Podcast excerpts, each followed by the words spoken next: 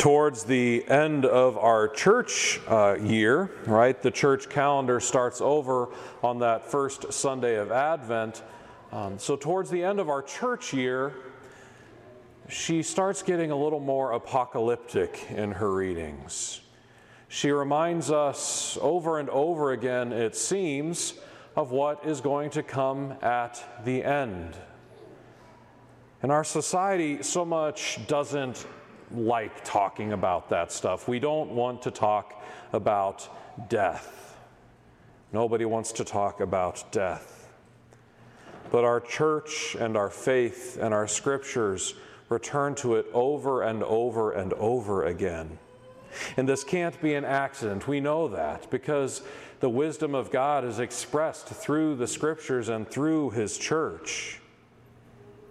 It's this same wisdom we read in the book named Wisdom today that is found by those who seek it. And this wisdom is not something that's content to be passively known. That's what we heard today. Wisdom, she seeks to make herself known, even perhaps before we recognize that's what we're looking for. Wisdom is out there trying to find us, to help us, so that we might reach what is called the perfection of prudence. That's what we heard. Taking thought of wisdom is the perfection of prudence. Now, that prudence, it's the virtue of knowing the right thing to do and then choosing to do it. It boils down to that. And so, to be prudent in all things, to know what the right thing to do is, we have to know where we are going. Hence the discussion of death. That's why the church reminds us so often of judgment, of eternity, of heaven, and occasionally of hell, because we need to know where we're going so that we can make the right decisions. Because one day we will meet our Lord. And at that moment, when we meet Him, every action of our lives will come to its fulfillment. And if we didn't know before, or if perhaps we were deluding ourselves before, we will know whether it was good or bad because the light of God's grace and love will show on those actions and reveal them to us. And so, our Lord in the gospel today helps remind us to be ready for that moment. Because we do not know the day nor the hour that we will be called home. And so, every moment we live on this earth, we must remember not to take for granted. We have to work hard to fill the lamps of our hearts with the oil of good works and faith and prayer. That is the oil of holiness. It's a work that takes a lifetime, and only we are able to do it. We can't lean over to the person next to us and say, Here, give me some of your holiness, fill up my lamp, right? It just doesn't work that way, does it? It can rub off on us a little bit, right? If we live with holy people, if we have people around us who are good examples, that, that can be wonderful for us and assist us in the pursuit of holiness. But I can't take it from them. If I'm holy, it's up to me. That's what this is all about reminding us that it's our good works, that it's our struggle for faith, because it is a struggle.